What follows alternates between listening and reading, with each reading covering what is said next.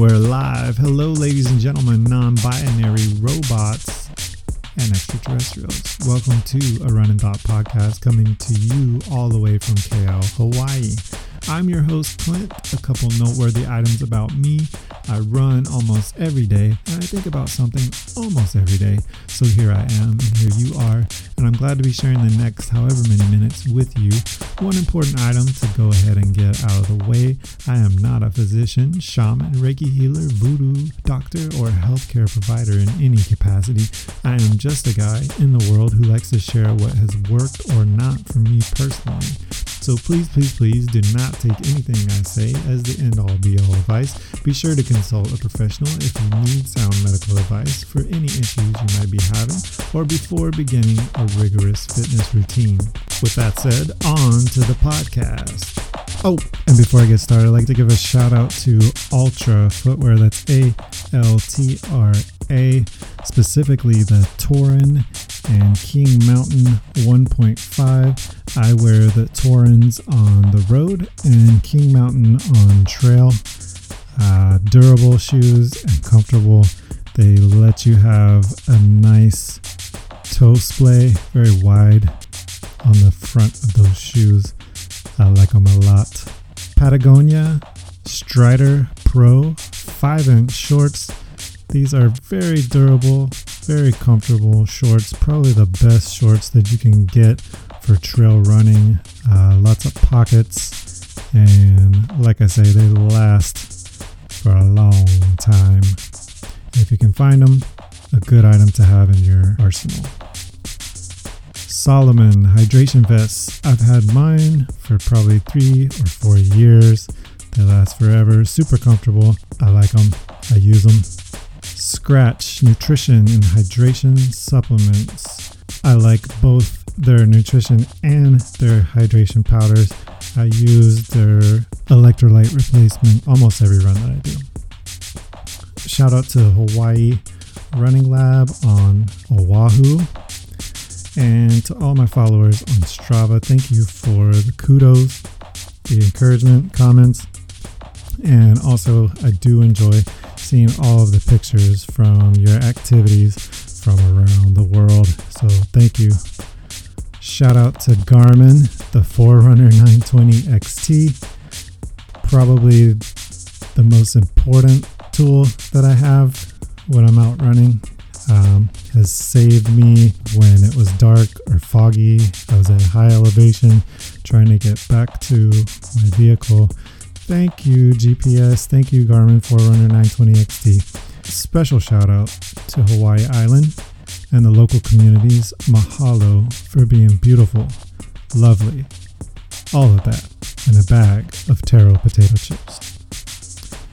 And last but certainly not least, thanks to you for listening, because this wouldn't be a podcast without listeners like you. It would just be me talking to myself and recording it, which is kind of weird. All right, we'll let this music fade out. Go ahead and get into the mix. Not sure if I'm going to keep that music. On the fence. We'll figure it out. Um, so yeah, why are we here? Why am I doing this podcast? Well, there's a few reasons. Big reason is that I'm geographically isolated from most of my friends and family. Um, living on Hawaii, you know, I'm six hour, five, six hour time difference. So I'm not much of a phone talker. With the time difference, that kind of seals the deal. I don't, I don't get to talk to friends and family that much on the telephone. Social media, I don't really use. I listened to an audiobook by uh, Jaron Lanier, ten Arguments for Deleting Your Social Media Accounts Right Now. That kind of sold me on, you know, not using those platforms. I'm not here to preach or tell you how to live your life, but I mean, it's a good book. They've got it on Audible. You can actually listen to it. That's what I did. I don't, you know, typically read um, nonfiction other than like how-to manuals. Um, I usually listen to stuff like that at work on Audible. But yeah, so Jaron Lanier, ten Arguments for Deleting Your Social Media Accounts Right Now, was the uh, book that I listened to and pretty much sold me on getting off of social media. So I'm not doing telephone, not doing social media. You know, who really uses email um, for like informal, non-work relations? I, I just don't know that many people. I, I certainly don't use it that much. So, you know, a lot of communication is cut off. This is kind of a way for friends and family to be able to, I mean, to make me accessible to them uh, at any time. So it's kind of like I'm filling them in, and we don't have to stay on the phone at uh, odd hours talking to each other or try to communicate through social media or whatever. So that's the first reason. And the second reason is I can remember back when I was starting to run, I had so many questions, um, so many ideas that I didn't know if they were correct or not. You know, I was trying things, just ex- experimenting, see what worked best for me, not really knowing if I was doing stuff right. You know, even with YouTube being available, sometimes you just want to talk to a person, or you just want to hear it from somebody's mouth. Like, what am I supposed to do? What? How do I get started? Is this good? You know, am I doing it right? That kind of thing. So I kind of want to be that voice, kind of be somebody again that's accessible to somebody that's starting out, or maybe um, even, you know, just other runners in general. Um, even if they're just listening to me and laughing at my advice or my idea or or my story or whatever. So just being kind of like out there, accessible, um, that's kind of important to me. Uh, third reason, I do have a son. He's eight years old, and um, you know, one of these days I won't be around. This, I kind of think, is a way for him. Like, if he ever wanted to listen to this, he could. If I'm not here and um you know, he wants some advice from dad pertaining to running, well, here you go. That's all the advice probably that you'll ever need. Hopefully I can keep this going for a good long while. Um, and, you know, we'll see how it goes. We'll see what happens. But yeah, so posterity and just being able to reach friends and family. Something interesting that you can do at work while you're actually working. You can kind of like listen, but have it in the background as well, and not listen if you don't want to, because trust me, I can talk for a long time about nothing. So sometimes you'll want to tune me out, but that's okay too. All right, so how did I get started in running? I never was really athletic as a kid. Um, I just wasn't. Cut to, you know, high school years, I did a little bit of soccer. You know, I wrestled a little bit in middle school. I did a little bit of track and field, but didn't really try that hard. High school, played soccer, and I think that's it. I think that's all I did. So not really a super athletic kid. When I was nineteen, I think uh, I had been out of high school for like maybe six months, maybe a year, something like that. I joined the Navy. I found myself at uh, boot camp in Great Lakes. It was uh, middle of, or not middle, it was the beginning of January in two thousand, I think. So boot camp was boot camp, you know, it is what it is. But uh, one of the things, one of the times that I was able to find a little bit of escape from um, kind of all the pressures that go with being in military basic training was we would march to a gymnasium somewhere on the on the training grounds, and um, we would just run. They wouldn't mess with us, you know. the recruit division commanders, usually, you know, they were always lingering around, making sure you were following the rules and whatnot. Uh, but when we go to run, as long as you're running, nobody's saying anything to you. So that was one of the times where I could just, you know, as long as I was running, nobody's going to talk to me.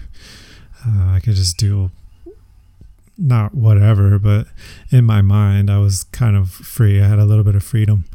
So that kind of stuck with me. I kind of still, you know, think about that, remember that even now, um, reflect back on that as kind of, you know, a ha- not really happy, but a positive time that I associate with running was just having that freedom, just that break from people all in your face and, you know, having to follow a bunch of rules. There's really no rules just in running. Just put one foot in front of the other, keep going. Um, so yeah, so the Navy, I pretty much stayed in shape all throughout my military career. Um, I've never been a small guy. Never, I'm not a huge guy. I'm about five nine. Um, I've always weighed, you know, somewhere around uh, one seventy-five to, you know, two hundred pounds. I think I'm like at one ninety-five right now. But what happened uh, after I got out of the military, I started, um, I went back to school. And kind of like the pressures of school, you know, how your mind, it always makes up a million excuses.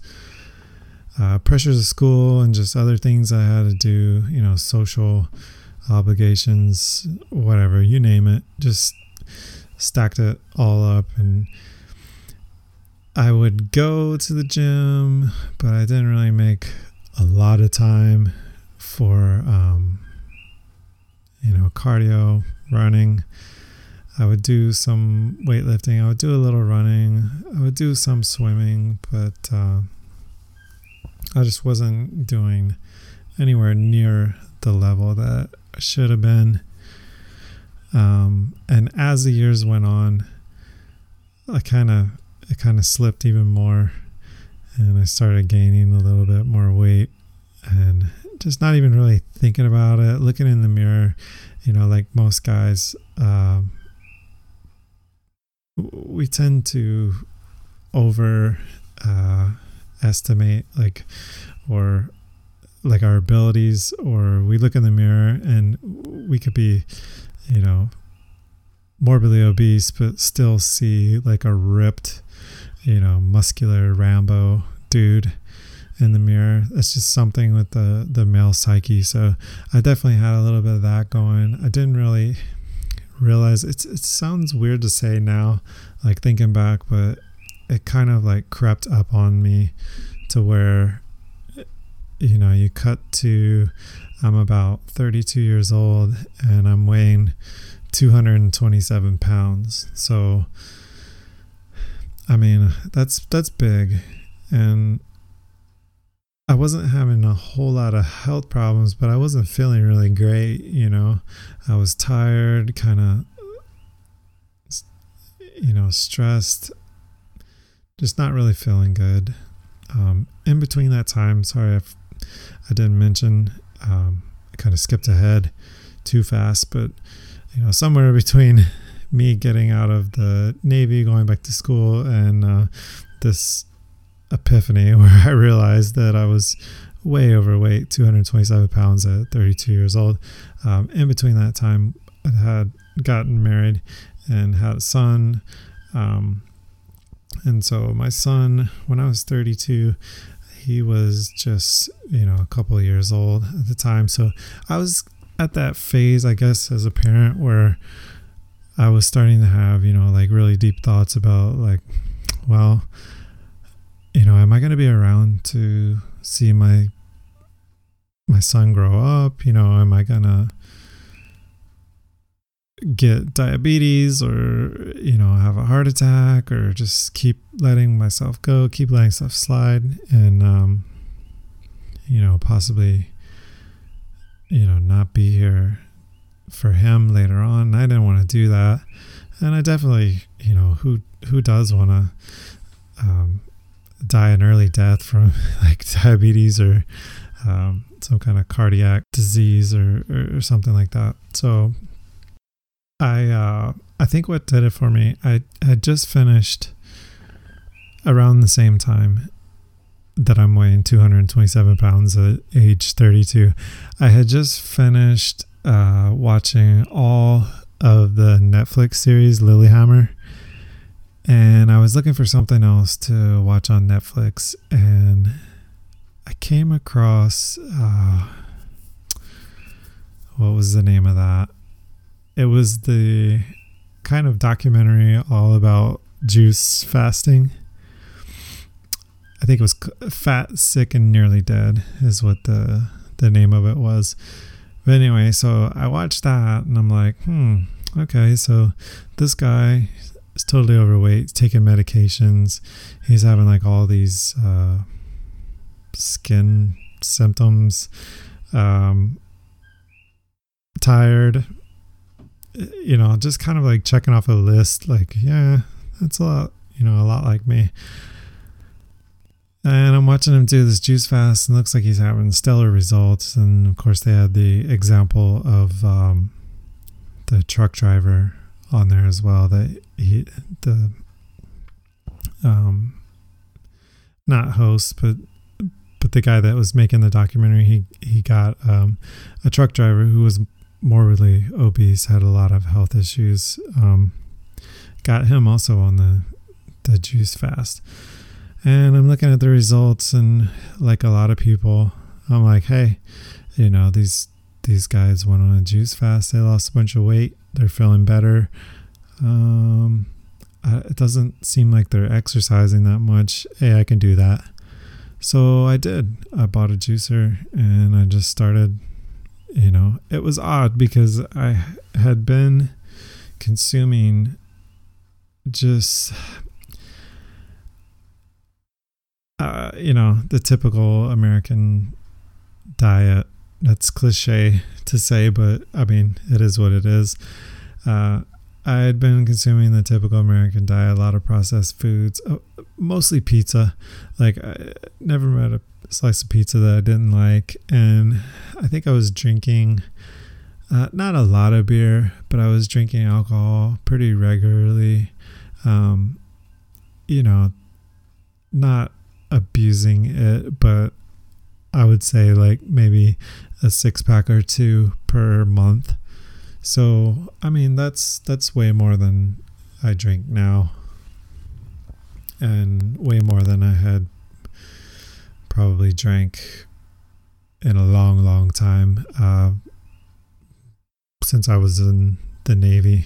That's probably when I drank the most alcohol, was when I was in the Navy. And I, I don't mean to like give the Navy a bad name, but let's face it, I was like a little bit more than a teenager, and I was by myself, so you know, what are you gonna do? But anyways, uh back to back to the story. Me at two hundred twenty-seven pounds at thirty-two, I'm juice fasting now, and so I think I lost like thirty pounds from doing a juice fast. And I can't remember if I did it for one month or two months. But um, I stuck with it and lost all that weight, and it felt great. I felt great. I felt way better after I had done it. Um, and it was amazing to me how different food tasted after I stopped juicing and then started eating, um, you know, kind of just regular foods again. And I remember, you know, like before I started this juice fast, I could go and I could eat like so much sushi, and it would take so much to fill me up. But like after the juice fast, I went and um, I had like a normal like chef's selection of sushi, like maybe six or seven pieces. And I was full, like before I even reached the six or seven piece.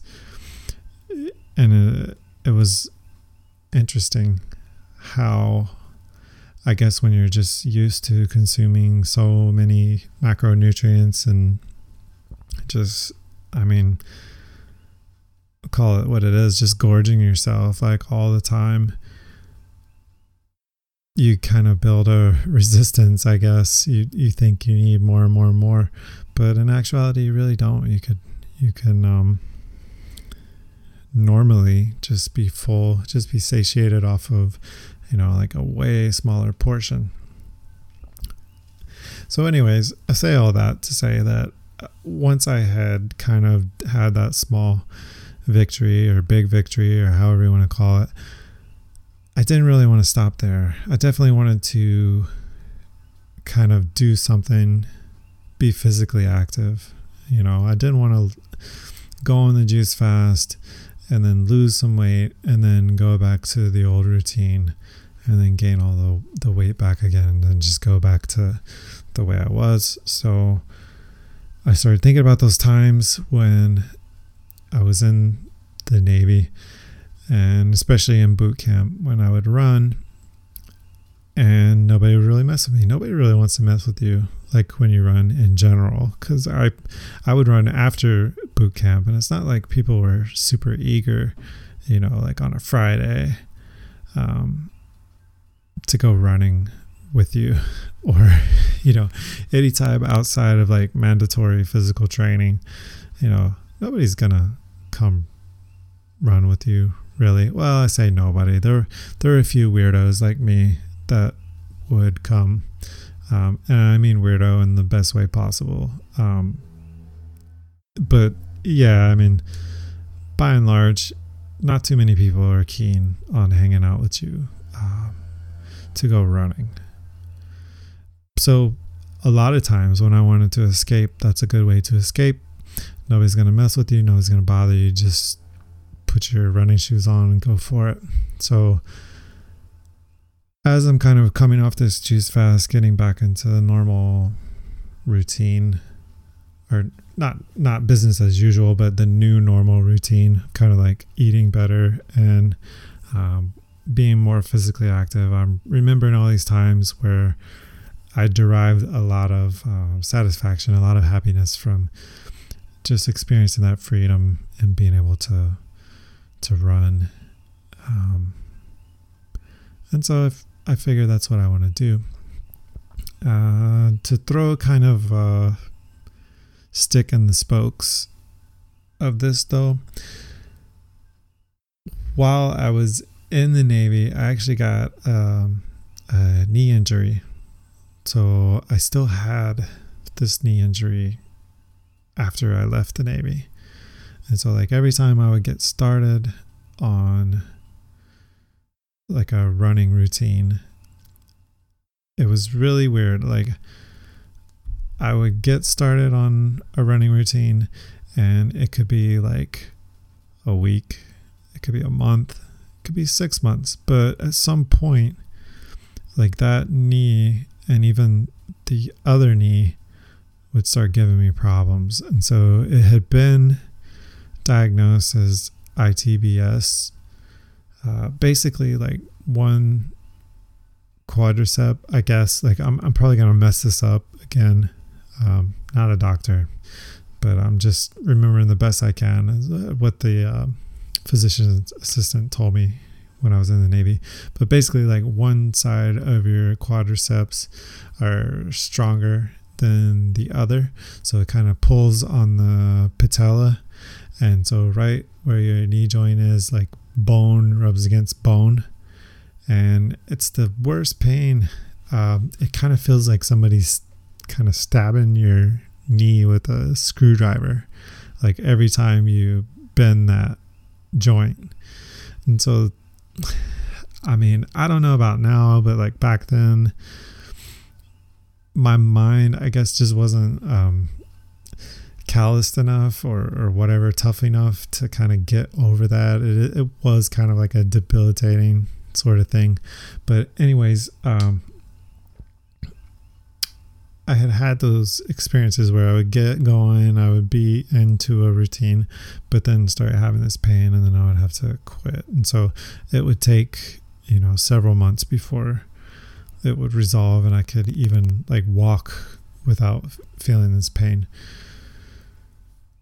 So my mind was kind of on that as I wanted to start back into running. I was thinking, you know, hmm, we'll see how long this is going to last, because, you know, without fail, every time in the in the past, I had had these symptoms.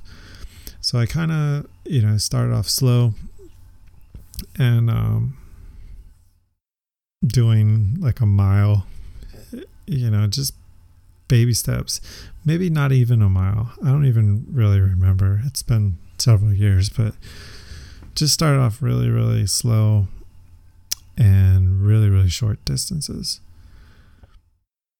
And gradually just built up, you know, one mile, two mile, so on, so forth. And I could run a little bit, but, you know, nothing really too special. I just wasn't, I wasn't like fully physically fit. So like I wasn't doing any kind of like calisthenics. I wasn't doing any kind of uh, weightlifting or whatever. I was just kind of running a little bit, like a mile or two. Um, and I definitely wasn't doing it every day. So um,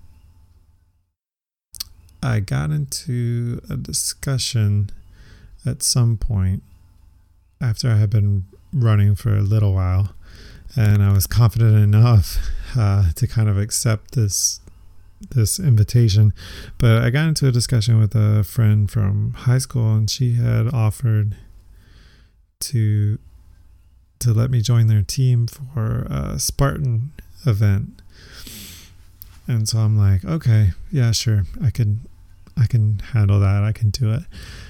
And so I went with them, and, you know, Spartan, if you do it correctly, every time you miss, uh, like you fall off an obstacle or you're not able to complete uh, an obstacle like a rope climb or um, a climbing wall or, or something, like you're supposed to drop down and, and start doing burpees to kind of compensate, to make up for that before you proceed on to the next event. And of course there's a little bit of running between each event as well. And, you know, long story short, after a half day of going through the Spartan course and watching this friend from high school just kind of like jam through it, and a couple others that were on the team, and I just struggled because I just wasn't physically prepared um, f- for those kind of obstacles or even those distances in running, which the, the running wasn't even really that much. It probably all in all um, was maybe, I don't know, I might even be overestimating by saying five miles, but it, it was definitely like five miles or, or under, I believe. But, but yeah. So just, you know, it was kind of like a bad experience in that I definitely wasn't super having fun not being able to complete these obstacles and kind of realizing that I'm sort of like weak um, and fatigued when everybody else was was able to do them. But also kind of a good thing because it was an eye-opener for all the same reasons. And it got the gears turning, thinking, you know, well, maybe it's time to like do a little more than what you're doing. And so that's kind of what I did. Um, I got into running pretty regularly, and um, I kind of went like full tilt in. I, I was like, well, you know, if the knees are going to hurt, I kind of made a lot of, I kind of thought the way like a lot of people just starting out think, and I kind of did some things. I don't really know. I wouldn't call them like mistakes. I would just say I did some things that a lot of people that are just starting out do that may be unnecessary. So like just thinking about my knee, I would go and like buy shoes like not really let them wear out much at all, and then just get another pair. You know, really kind of thinking, my thought process was, well, it's got to be because of the cushion of the shoe. Um, somehow that plays into it. If I can get like the good shoe that that helps me to not over pronate, um, that's going to help my knee not to hurt, and yada yada yada. And I did get fit tested at um, I think it was Big Peach in Atlanta. We were living in Atlanta, Decatur area at the time. Uh, shout out to Atlanta and Decatur, where it is actually always greater. Um, but yeah, so Big Peach Running Company, uh, I got fit tested, and they were like, yeah, you definitely overpronate. These are shoes for you. And so that did actually seem to help, and changing the shoes seemed to help. I did have some knee pain still, but nowhere near as quickly as it had come on in the past, and not really the same severity. Um, but without the, even though I wasn't having knee pain, I still did like some mistakes. And so like these were actually like new runner mistakes. So I got really gung-ho, and I felt like I needed to go faster, and I needed to go farther, and I needed to do it right away. And so like the combination of both of those, with my body not really being ready to do that, I I started to have a lot of soft tissue injuries. So I would end up with like uh, plantar fasciitis, and um, y- you know, I don't think I ever broke any bones in my f- feet, but I definitely had some soft tissue injuries to where like my forefoot would hurt like really bad, like even to walk on. And I had to wear those uh, silly boots, the air boots, you know, immobilization boots, around for a while. Um, but I finally started learning what worked good for, you know, what worked and what didn't. Uh, and as my body got used to things, as I kind of like adjusted to the pace that I should be working at, rather than trying to like go too far, too fast, too quick, um, as I kind of adjusted to the correct pace, the injuries were less and less and less. Um, and so I, I don't even remember like all, okay, I guess we're going... We're going in order, like like my background in running. So yeah, so long story short, I'm able to continue this pace, and I kind of like, as I'm starting to run, I'm thinking back doing the Spartan, and even though I finished, I didn't do all the burpees. I mean, full disclosure, total honesty, I didn't do all the burpees that I should have, and uh I definitely didn't make it up the rope, and I definitely wasn't in shape like I should have been.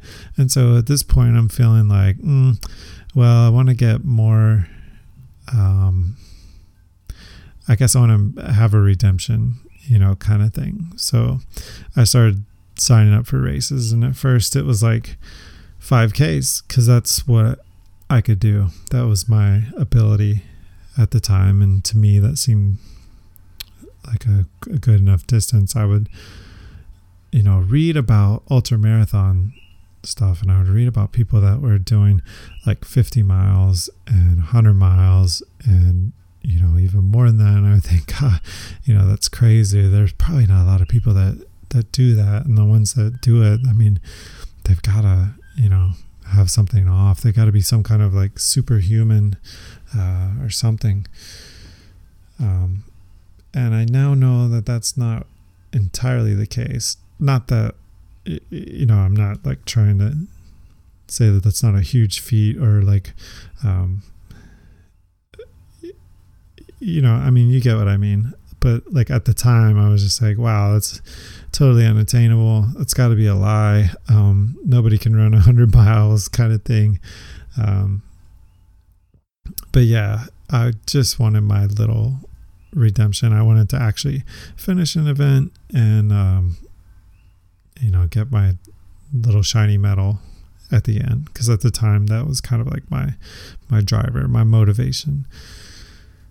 And so I knew that multitasking, I, I learned from the Spartan event that multitasking wasn't really my thing. I'm good at one thing at a time, and um, you know, I can run. That's that's about it. Maybe I can chew gum while I do it. Um, but yeah, definitely just one thing at a time, one physical test at a time. So um, I entered some five Ks, finished them. I mean, no big deal there. But people walk and, and finish those events all the time.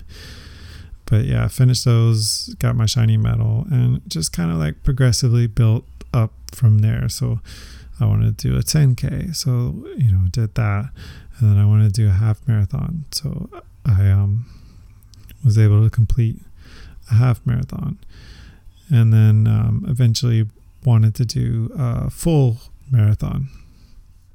And so I was able to do that, and then figured, you know, the next logical progression would be ultramarathon. I have to, you know, see if I can get into that.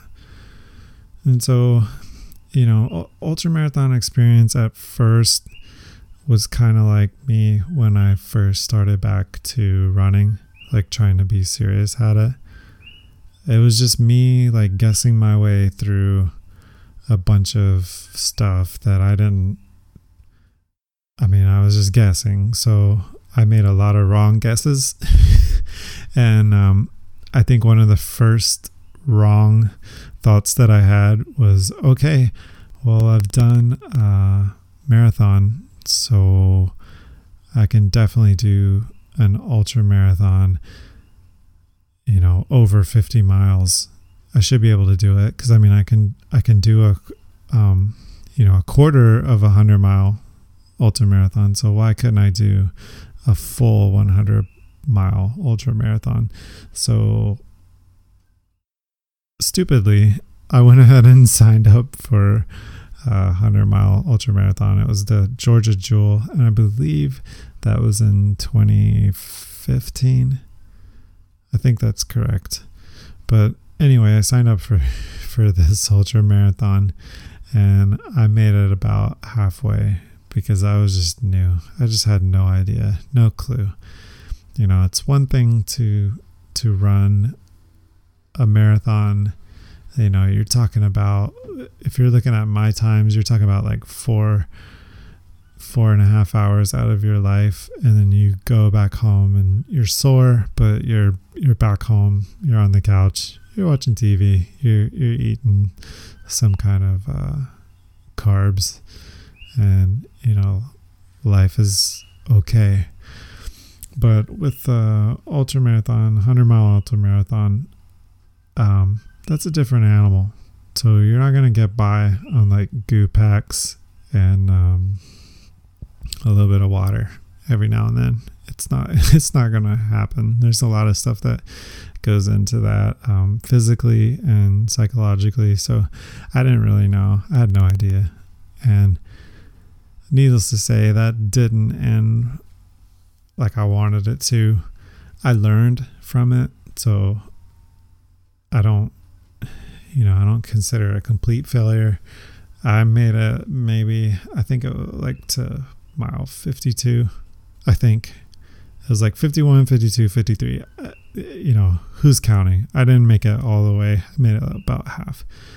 Um, and I was just completely, my legs weren't working at that point. Um, and who knows? It may have been like psychological thing. Maybe I could have gone on, but in in my mind, or the way I felt at that time, it was just a done deal. There was no point. Like, yeah, I might have, this is my thinking, you know, I might make it another ten or twenty miles, but I would still have, you know, the rest of the event to go after that, so there's just no way I was going to make it to one hundred.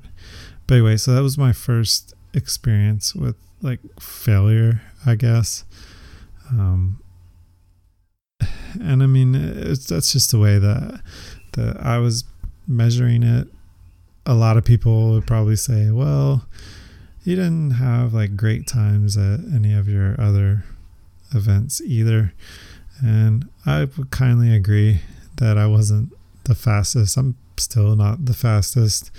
Uh,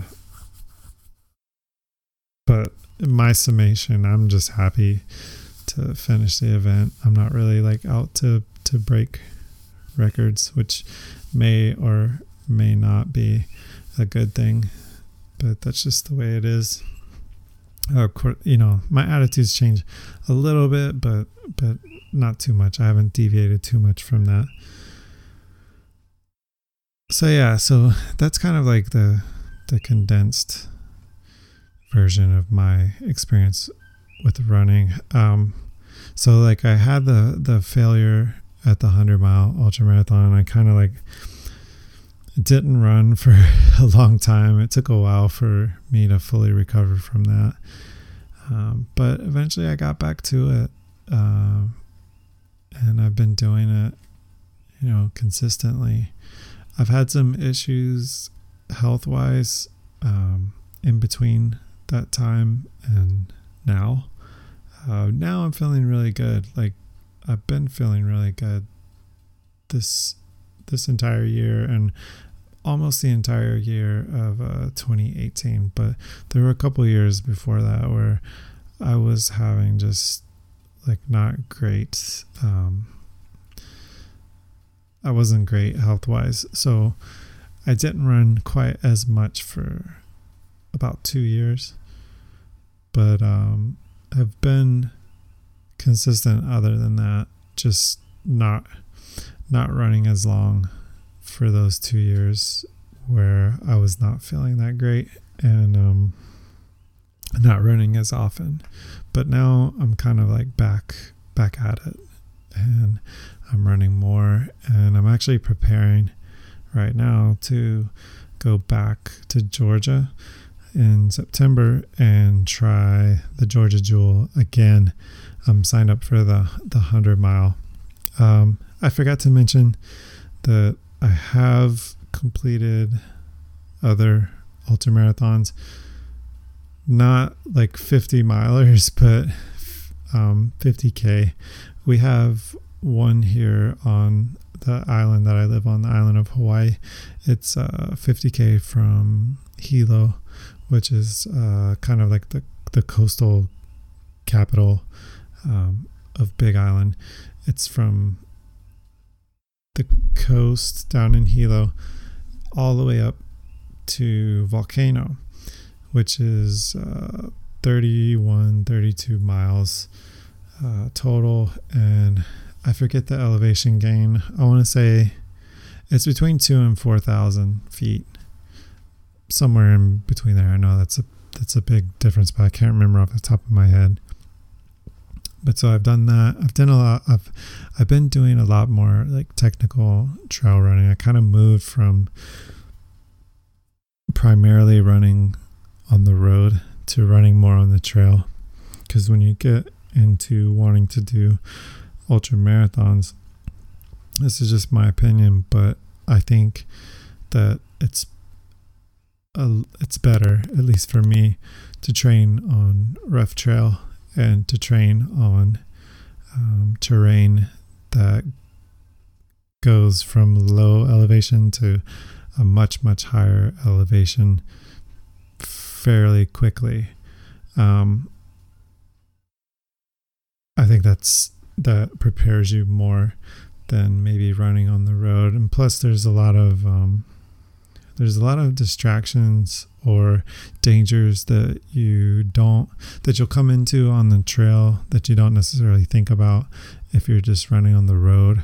Like running on the road, primarily you're you're worried about cars and bicycles, you know, maybe not not running into other people on the trail. There's like a million things that you have to constantly be concerned about. It's a it's a it's a strange thing because you have to kind of be aware of everything that's surrounding you, because there could be animals, there could be other people, um, there could be some kind of terrain that's dangerous. Um, but at the same time, you have to be looking like at the three feet from your feet in front of you uh, to make sure you're not like running into a hole or about to trip over a rock or or whatever, step on a snake, depending on where you are. We don't have snakes in Hawaii, but um, when I would run in Georgia, you definitely have to watch out for venomous snakes.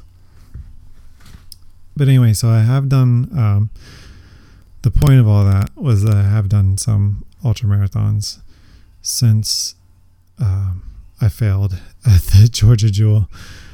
So I've been kind of like, this year I'm working my way to being physically prepared, because I kind of like learned my lesson last time. You don't just like run a couple marathons and then show up um, and expect attitude and and like motivation to to get you through, you know, one hundred miles. Um, it just doesn't it doesn't work that way. And there's a lot more uh, different, there's a different set of nutrition that you need. And I was primarily running on sugar the first time I tried um, for one hundred miles. And then just after a while, it's just not enough. It's not sustainable. You have to have a different set of nutrition, um, a different mindset, a lot of different things. But anyway, so I'm preparing for, for that one hundred mile ultramarathon in September of this year, and just kind of like keeping at it. I've also added like other exercises. I'm, I'm trying to be good. I'm trying to stick with them, you know, like uh, calisthenics, pull-ups, and also um, have started incorporating more stress, um, not stress, uh, stretching, like, you know, kind of yoga, kind of like my yoga, my adaptation, things that work for me, mostly like stretching my back, um, dead hangs, you know, like trying to just stretch out my back. And I built a plyo box, but I have not been using it. I need to just start pulling that thing out and, um, using it more, just doing jumps and, and stuff like that, um, incline push-ups, things of that nature. But yeah, so that's where I'm at now in a nutshell. Uh, kind of went from a mile or less, you know, f- about five or six years ago to now I just run on the regular, and um, I'm training for this one hundred mile ultra marathon. Um, so yeah, just trying to just trying to stick with it, just trying to keep uh, feeling good. And so that's that's me. And I probably left a lot of stuff out, but I'm sure I'll fill in the gaps in other podcasts. But let's see. So uh, one other thing that I wanted to go over, because I was kind of feeling this today. So you, you kind of get the picture. Like I've, I've been running consistently for a while. Um, there are days, and today was one of them, where a person can kind of feel like, well, I've run, you know, every day for the last, I don't know how many days, but you know, what is one day going to hurt? Like just taking off for one day. Like what's it going to hurt? What difference does it make? It's raining outside. Um, you know, I might run into some animal. Plus it's raining. Um, plus I'm tired and I don't really feel like going. And so, you know, everybody has those days. I kind of had one of those days today and uh, yesterday as well. And yesterday was just it was really one of those days, because even though I forced myself to kind of get out on a longer run, just as I was doing it, as I was going for it, you know, like the whole time I was just feeling like, man, you know, I'm tired, I'm exhausted. Like, I don't feel like doing this. I don't want to do it. Um, I really just want to go back to my truck and go home. So yeah, so every now and then that, that does hit me. And most of the time it's not like that. Um, I'm eager to get out. I'm eager to go and, um, have that experience, like kind of like get out and commune with nature, feel like I sort of checked something off my list for that day and kind of reaped or will reap the benefits of that in the long term. Um, so most of the time I'm, I'm pretty like gung ho, pretty ready to, to go. But like yesterday and today, it's just, it's been kind of overcast and rainy and I was just tired. I don't know. I don't know. But, uh, so these days happen, and I wanted to talk just a little bit about that. What you can do, like if that's happening to you, because if you're like me, if you're first starting out, especially, everything is going to get in the way. Like, you're never going to feel like you just gotta, you, you want to get up and, and go out and run. You're, you're always going to have like this mental block, um, a thousand different reasons. You know, what if somebody sees me that I know and I'm not in good shape enough to be out in public doing this, or, you know, oh, the weather, it's raining, or, um, I don't feel good today, or whatever, you know, I cut my finger, I got a paper cut, I can't go out. Um, so yeah, so those things are going to happen. What can you do to get over it? Uh, it sounds really oversimplified, but one of the best things that you can do is train your, your mind, or train yourself. When you're having those kind of days, when you're having those kind of feelings, um, sometimes it could be legit. So like, I'm not telling you to like completely don't listen to your body.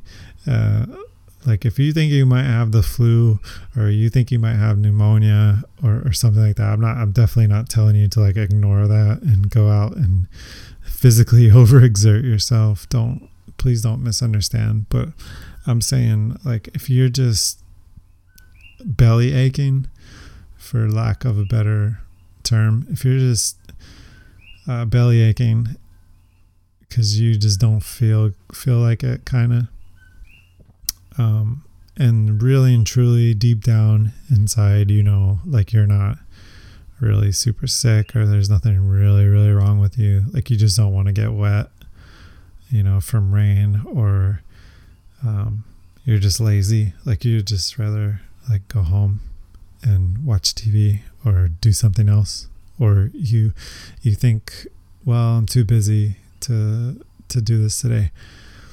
The best thing that you can do, again, it sounds like you're uh, like I'm oversimplifying, but the best thing that you can do is just to do it. Just get to that space mentally where you can tell yourself, hey, you know, I don't care.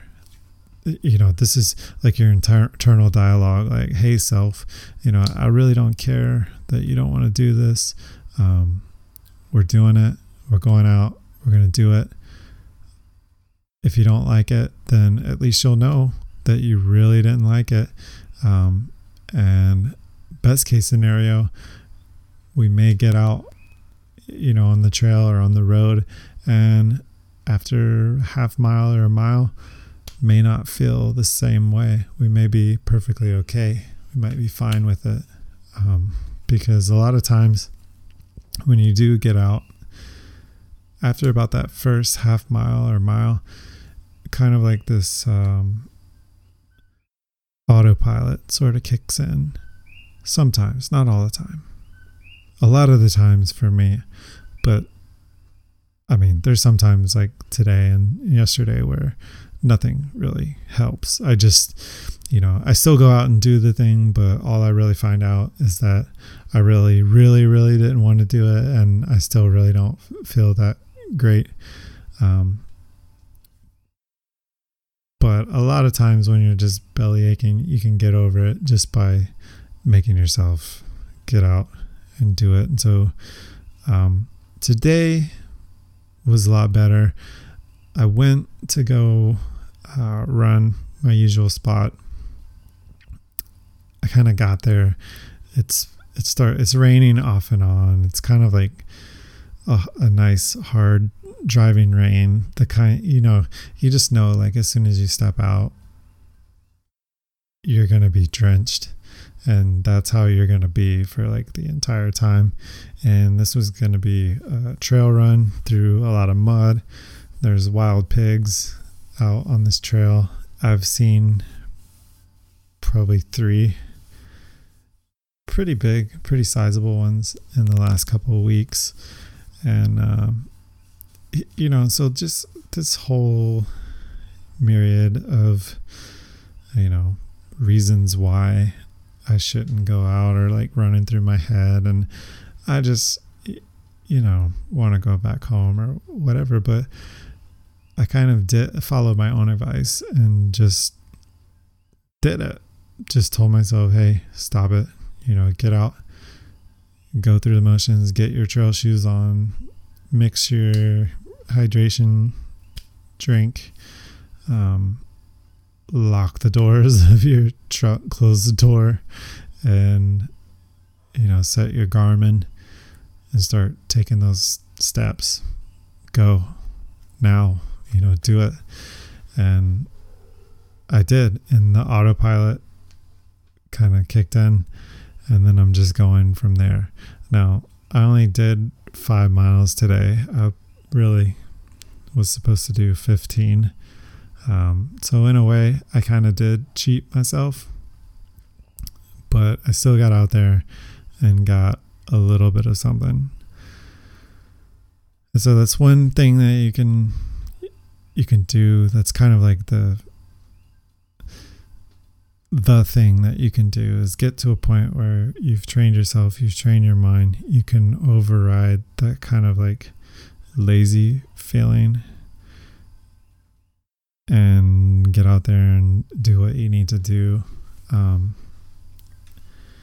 because the more time you let pass, or the more times you do that where you like kind of give yourself the easy way out, you're you're kind of increasing the risk exponentially of just falling off the wagon entirely and just not being committed, you know, because it gets to a point where you're just like, well, I skipped, you know, the last three days, or I didn't, I do this all the time. It's fine. I don't care, whatever. You just get like this apathy, and you shouldn't. You like actually need physical activity to live. It's, it's a requirement. It's not an option. So one way or the other, you've, you've got to do this, or you're, you're going to suffer some kind of health consequence either now or later on in life. Um, so yeah, so it's best just to go ahead and do it. Train your mind to override kind of laziness or um, apathy. Kind of just go for it. Uh, so other than the just kind of do it, um, you can kind of do some little mental games with yourself, kind of make it, make targets like while you're running. So kind of don't think about the entire distance all at once. Just think about a small distance like right in front of you. So like find a tree, or find some kind of landmark, find a, a telephone pole, or something. I don't know. Fire hydrant. Fixate on that object. Concentrate and focus on getting to that object. And then once you've succeeded, find something else. And then kind of just keep repeating that. Run towards that object. And that way you kind of stay in the immediate distance and you're not f- kind of focused on, ah, oh, well, I've still got, you know, five miles to go, or I still got ten miles to go, or, or whatever. Just run the mile that you're on at that time. Uh, you know, mentally p- preparing yourself, you can, especially like on the on the trail, I can do the same thing, like even in the city if I'm on uh, the ocean or like next to the Great Lakes or something like that. If I'm at a place where I can kind of like observe the ebb and flow of like the the ocean, or I can observe, you know, nature, like out on the trail, I can focus on like my surroundings and kind of everything's dynamic. So I'm constantly stimulated. And I guess you could do the same thing in the city. Like if you're, if you can appreciate like that environment in the same way, but kind of get lost in the environment, and it kind of takes your mind off of, I guess, the hard part. Like the, the running, it makes it less of a endurance type thing for you, for you psychologically, and makes it a little bit more enjoyable maybe. Um, so those are kind of things that I've definitely got more little tricks tucked away somewhere in my brain, but it's getting a little bit late and I can't think of any more right now. So I'm going to go ahead and wrap this podcast up. I've got plenty more to talk about.